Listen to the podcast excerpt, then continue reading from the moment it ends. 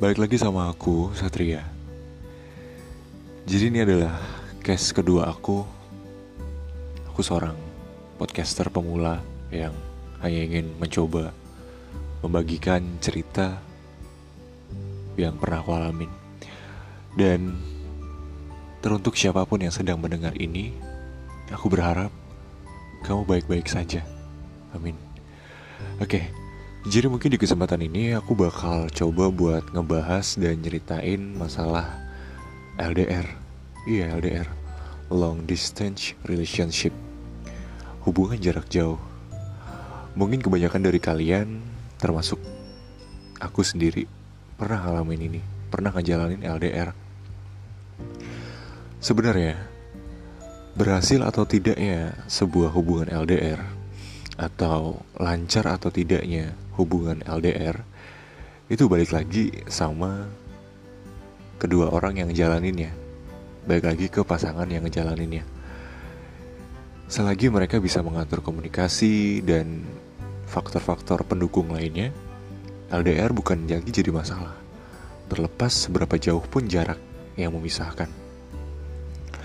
Oke, tapi di sini gue bakal uh, nyeritain dan bagi 5 tips yang pernah gue pakai dan ini worth it sama gue. Oke, yang pertama itu adalah komunikasi. Ya, yeah. komunikasi. Entah itu kalian berhubungan jarak dekat atau jarak jauh, komunikasi tetap jadi hal yang terpenting. Gitu. Jadi usahakan sesibuk apa pun kalian atau sesibuk apa pun pasangan kalian, usahakan selalu jalin komunikasi gitu dan biasanya hubungan LDR ini sering berantem sering gak akur karena komunikasi karena terjadinya miskomunikasi atau kurangnya komunikasi antara dua orang ini jadi komunikasi adalah salah satu faktor penting jika kalian mau hubungan LDR kalian ini langgeng gitu Kemudian yang kedua adalah pengertian. Ya, pengertian. Kalian harus bisa mengerti misalnya pasangan kalian lagi sibuk. Entah dia sibuk dengan pekerjaannya, deadline-nya, atau kuliahnya. Kita harus bisa mengerti itu. Dan kita harus percaya dan kita harus sadar bahwa dunianya atau hidupnya itu tidak hanya tentang kita, teman-teman jadi masih banyak juga hal-hal lain yang harus dia pikirkan. Contoh, karirnya, keluarganya, atau urusan pribadinya sekarang. Entah itu pekerjaan, kuliah, atau semacamnya. Di samping itu, kita wajar untuk meminta bahwa aku pengen diprioritasin. Itu semua gak salah, it's fine. Cuman, kita juga harus bisa ngerti gitu. Jadi misalnya, jangan mentang-mentang pacar nih jarang uh, ngasih kabar atau balas chatnya lama terus kita udah overthinking kita udah mikir dia yang aneh-aneh jalan sama orang lain misal. Padahal dia lagi sibuk dengan kerjaannya atau dengan keluarganya atau dengan kuliahnya. Kita nggak pernah tahu itu. Balik lagi ke poin pertama komunikasi oke? Okay? jadi ini saling berhubungan sebenarnya. Jadi pengertian ya. Jadi harus saling dewasa, saling memahami keadaan dan posisi satu sama lain. Kemudian yang ketiga ada komitmen.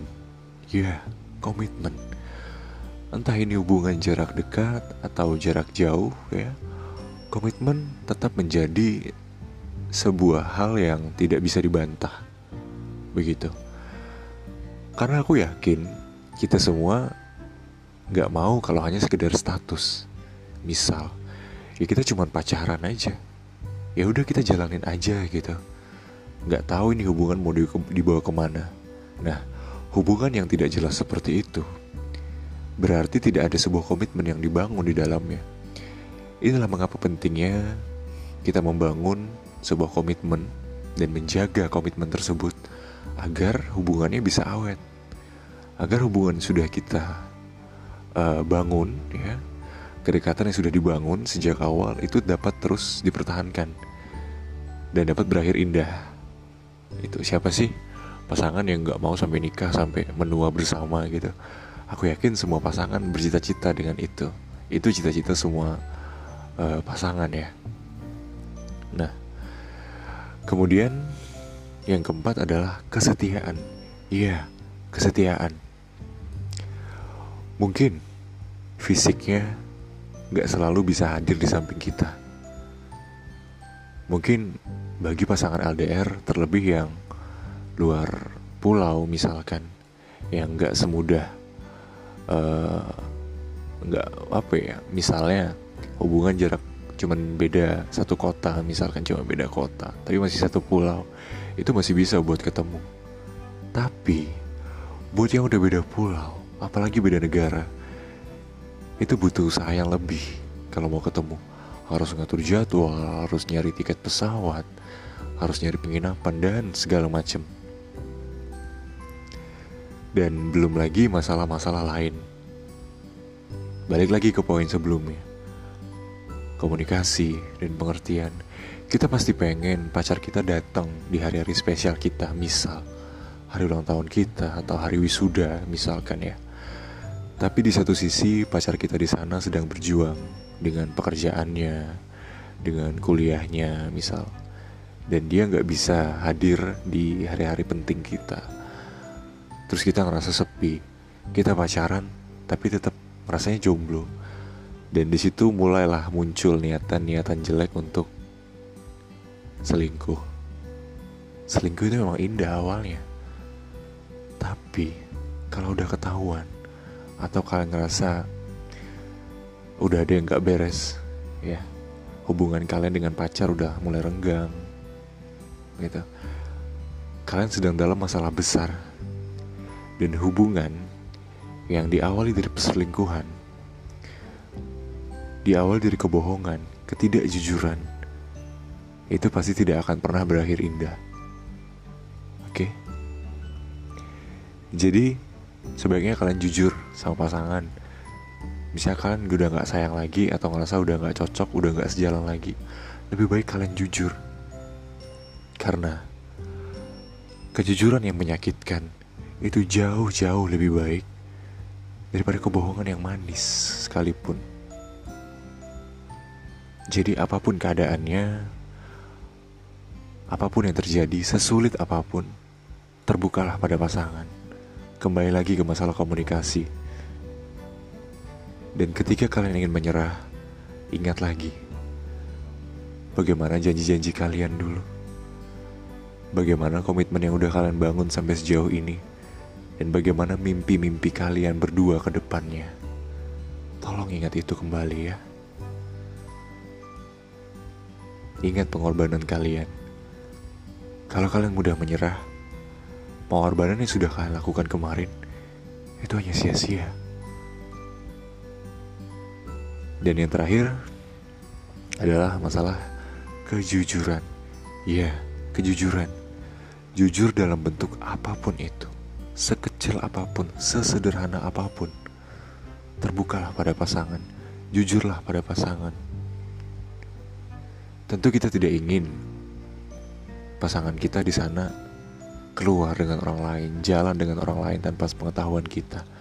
Dan begitu kita tanya, dia hanya bilang dia tidak ke mana-mana atau dia hanya pergi dengan teman kantornya. Padahal tidak. Dia punya yang lain di sana dan dia nggak jujur ke kita. Sakit itu pasti. Iya.